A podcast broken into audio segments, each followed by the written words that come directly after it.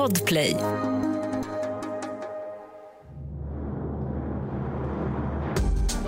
Ibland behöver man ju stressa av, det gäller oss alla. Och då är det lätt att man hamnar i godisfällan. Det gjorde Remy också. Problemet var bara att han mumsade choklad mitt under pågående inbrott. Och sockersuget kom att bli hans fall. Det här är ännu ett avsnitt av misslyckade brott. Och i den chokladfabrik som Podplay kallar studio sitter Andreas Utterström och Mattias Bergman.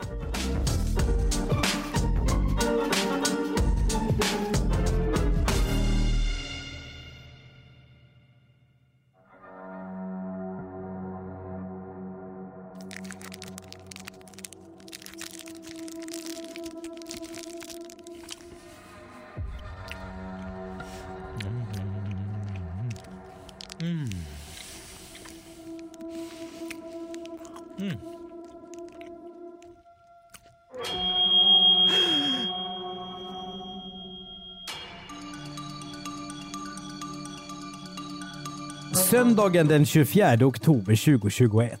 Klockan 20 över 8 på morgonen går larmet på Skatteverkets kontor. Denna, en av våra absoluta favoritmyndigheter, finns på en mängd adresser runt om i vårt avlånga land. Och just nu är vi i Solna, kommunen som är Stockholms norra granne. Självklart åker nu väktare till kvarteret i Solna, där en mängd företag och myndigheter har sina kontor. Men ingenting märkligt upptäcks. Ett av alla dessa falsklarm. Så väktarna åker därifrån.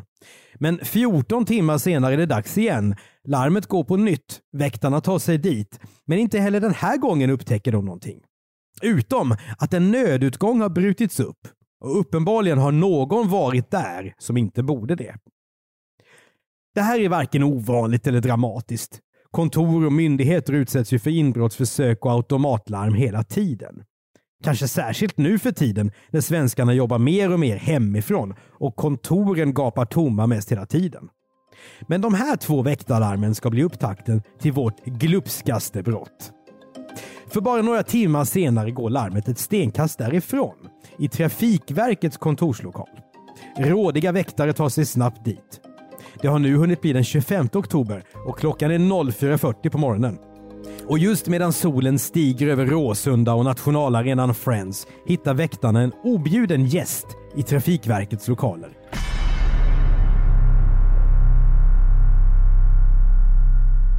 Nämligen Remy, 32. Vad tycker du om den här eh, fingeringen jag har gjort Andreas? Ja, han, namnet. han heter ju inte Remy. Jag tycker, jag tycker det är... eh, Ja, det var ett val av namn som överraskar mig lite. Ja, det är någon poesi som jag fick in. på Ja, något vis. tycker jag också. Remy är dock inte helt medgörlig.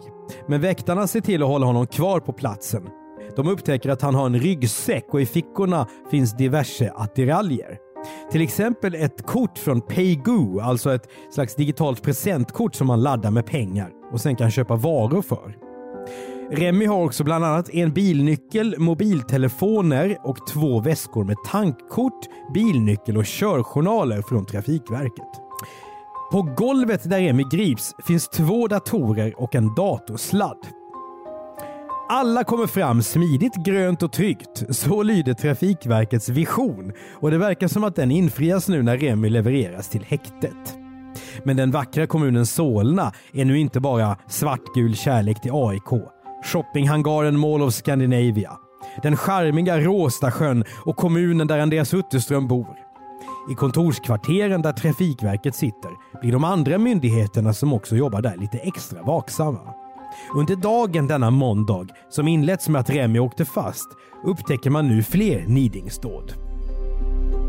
Bara ett par hundra meter från Trafikverket ligger nämligen Skatteverkets kontor som vi nämnde i början. Och larmen som gick dagen före, de finns ju fortfarande i färskt minne. Och nu uppdagar man någonting fuffens. Fem datorer och fem mobiltelefoner samt ett antal tjänstekort och inloggningskort de har försvunnit i ett inbrott på Skatteverket.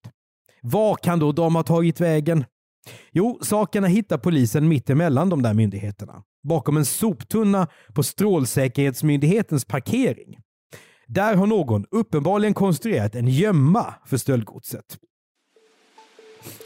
Att Remmy kommer att få problem för att han hade Trafikverkets grejer på sig när han gjorde inbrott där, det är ju alldeles självklart. Men hur är det nu med de två larm som gick på Skatteverket dygnet före? Och de av oss hedliga knegare bekostade datorer som verket blev bestulna på och som har hittats i gömman på parkeringsplatsen. Det ligger nära till hands att tro att det är Remy som ligger bakom även de där stölderna. Men frågan är hur polisen ska kunna bevisa det.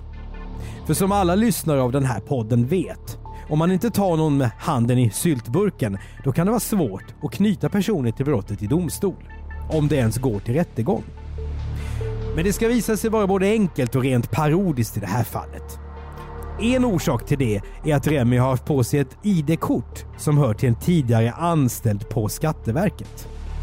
Men framför allt har vår misslyckade brottsling Remy ett personlighetsdrag som kommer att bli fatalt. Han är offer för sitt sockersug.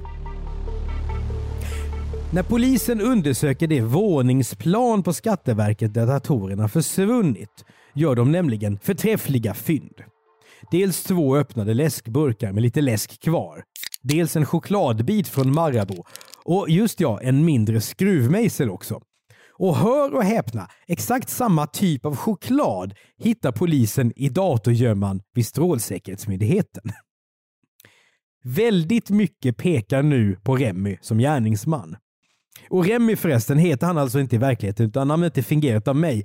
Vi har dock inte döpt honom till Remy för att Göteborgs Kex säljer ett chokladrån som heter så, utan för att Remys riktiga namn slutar just på Y. Och det där är ju intressant eh, med Y-namnen. Det har vi ju pratat om eh, tidigare och huruvida det finns liksom någon, eh, någon slags eh, förbannelse över de där namnen eh, eller inte. Och eh, då hittar jag en, eh, en grej från Sveriges Radio 2011 Mm. Eh, där de skriver så här att pojkar som heter Conny, Sonny, Ronny eller Benny, alltså namn som slutar på Y, har sämre chans i livet än andra. Forskning visar att det kan vara så.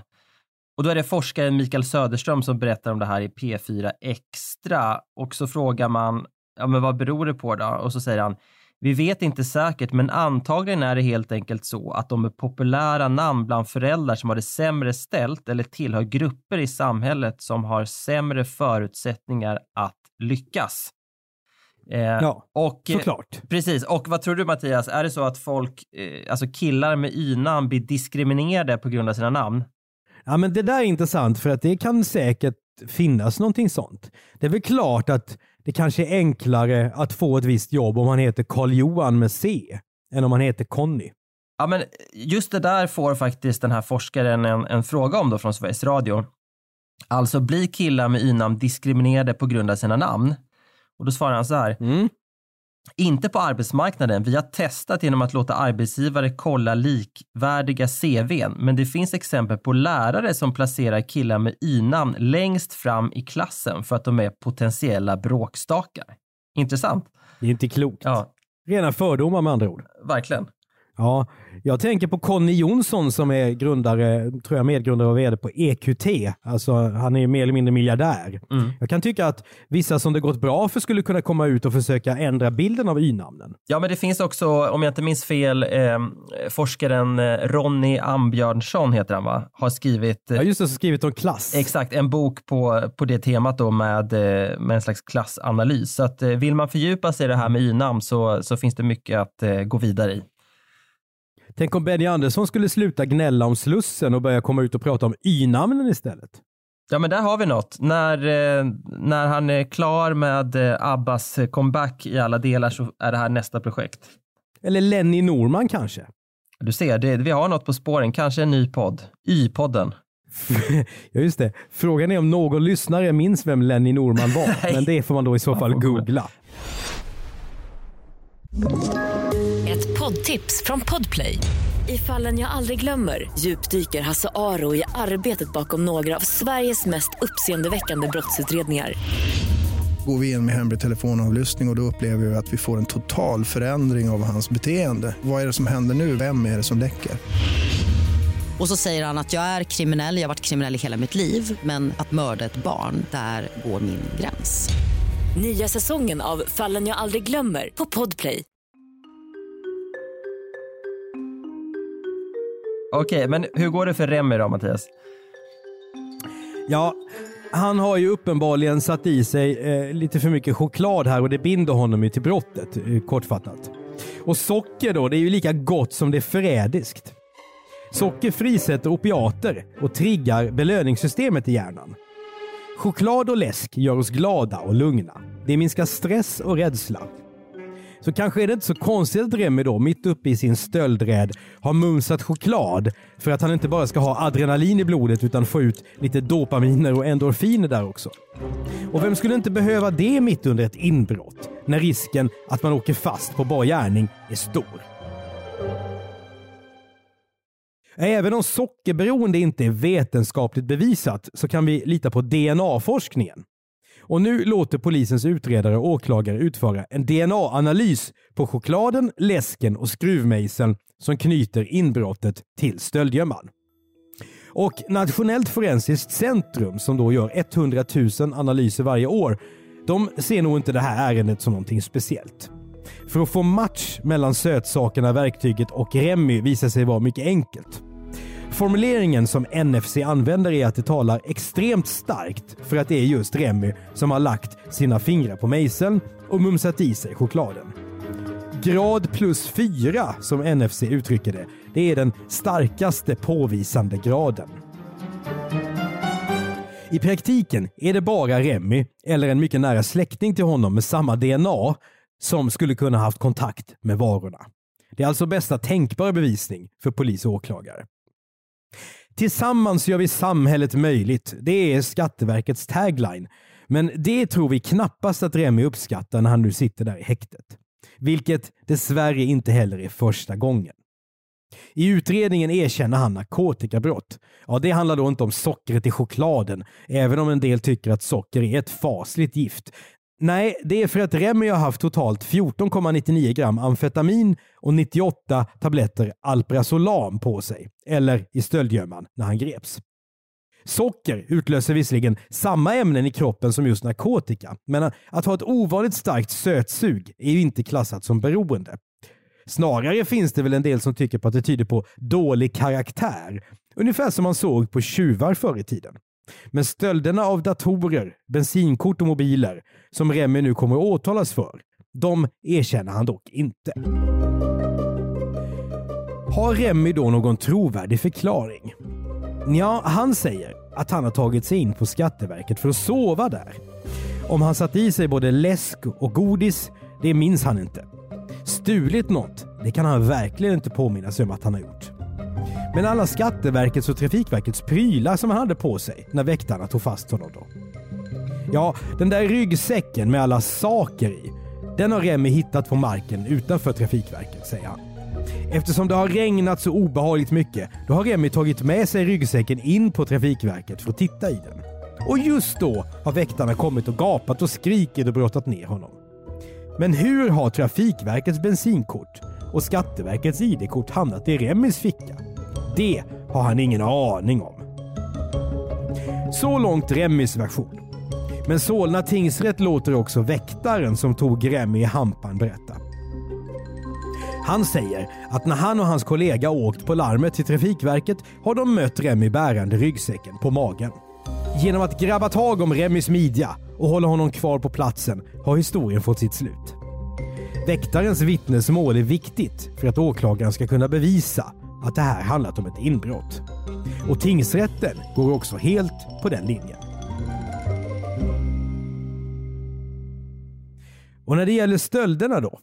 DNA-bevisningen övertygar rättens ledamöter. Det står klart att det är Remi som stulit Skatteverkets teknikprylar, menar de. Att Remi hävdar att en av mobilerna är hans egen kan man också slå hål på. Den telefonen har nämligen en etikett på sig där kontaktuppgifterna till Skatteverkets IT-support står. Aj, aj, aj. Ja, det var inte bra. Remy döms för stöld och narkotikabrott. Fem månaders fängelse blir det i tingsrätten. Om inte Remys hjärna hade skickat obetvingliga signaler till honom att sätta i sig läsk och snask just under räden, då hade det blivit betydligt svårare att döma honom. Och om han hade hållit sig till att äta lördagsgodis hade han kanske klarat sig. Det här brottet hade i alla fall inte ägt rum eftersom det skedde på en söndag. Chokladen, den anses förverkad. Alltså den får Remi inte tillbaka. Det vill han inte heller, för nu tycks sockersuget ha gått över. Däremot vill han ha tillbaka det digitala presentkortet, en kavaj och några andra grejer som han hade när han greps. Det var mina privata saker, hävdar Remy. Tingsrätten drar dock slutsatsen att även de sakerna är stöldgods. Så de återlämnas inte till vår misslyckade brottsling. Men det här innebär inte att Remi ger upp. Han överklagar till hovrätten för att få ett mildare straff, men där får han inget gehör. Fem månaders fängelse är det som gäller och de sitter Remi av när vi berättar det här. Och är det så att han känner sockersug även innanför murarna, då innebär fängelsevistelsen i sig inga problem. På alla svenska anstalter finns nämligen en kiosk där de intagna kan köpa till exempel cigaretter, tidningar och godis. Om Remi arbetar, studerar eller deltar i det som kriminalvården kallar för ordnad sysselsättning, då tjänar han också 13 kronor i timmen. Och det räcker gott och väl till en påse lördagsgodis.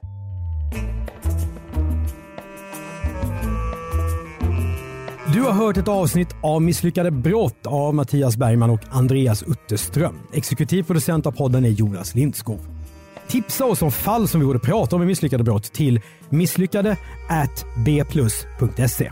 Prenumerera gärna på podden och betygsätt den i din poddspelare så är det fler som hittar till den. I vanliga fall driver jag commercial content som jobbar med företagspoddar. Tillsammans med Mattias gör jag för Podplay bland annat dokumentären Jag var där. Lyssna gärna. Du som lyssnar på Podplay, du får ut alla avsnitt av säsong 10 samtidigt, så du har mer att gotta dig åt.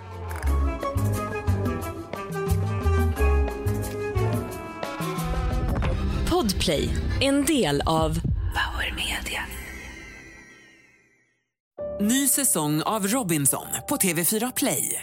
Hetta, storm, hunger. Det har hela tiden varit en kamp.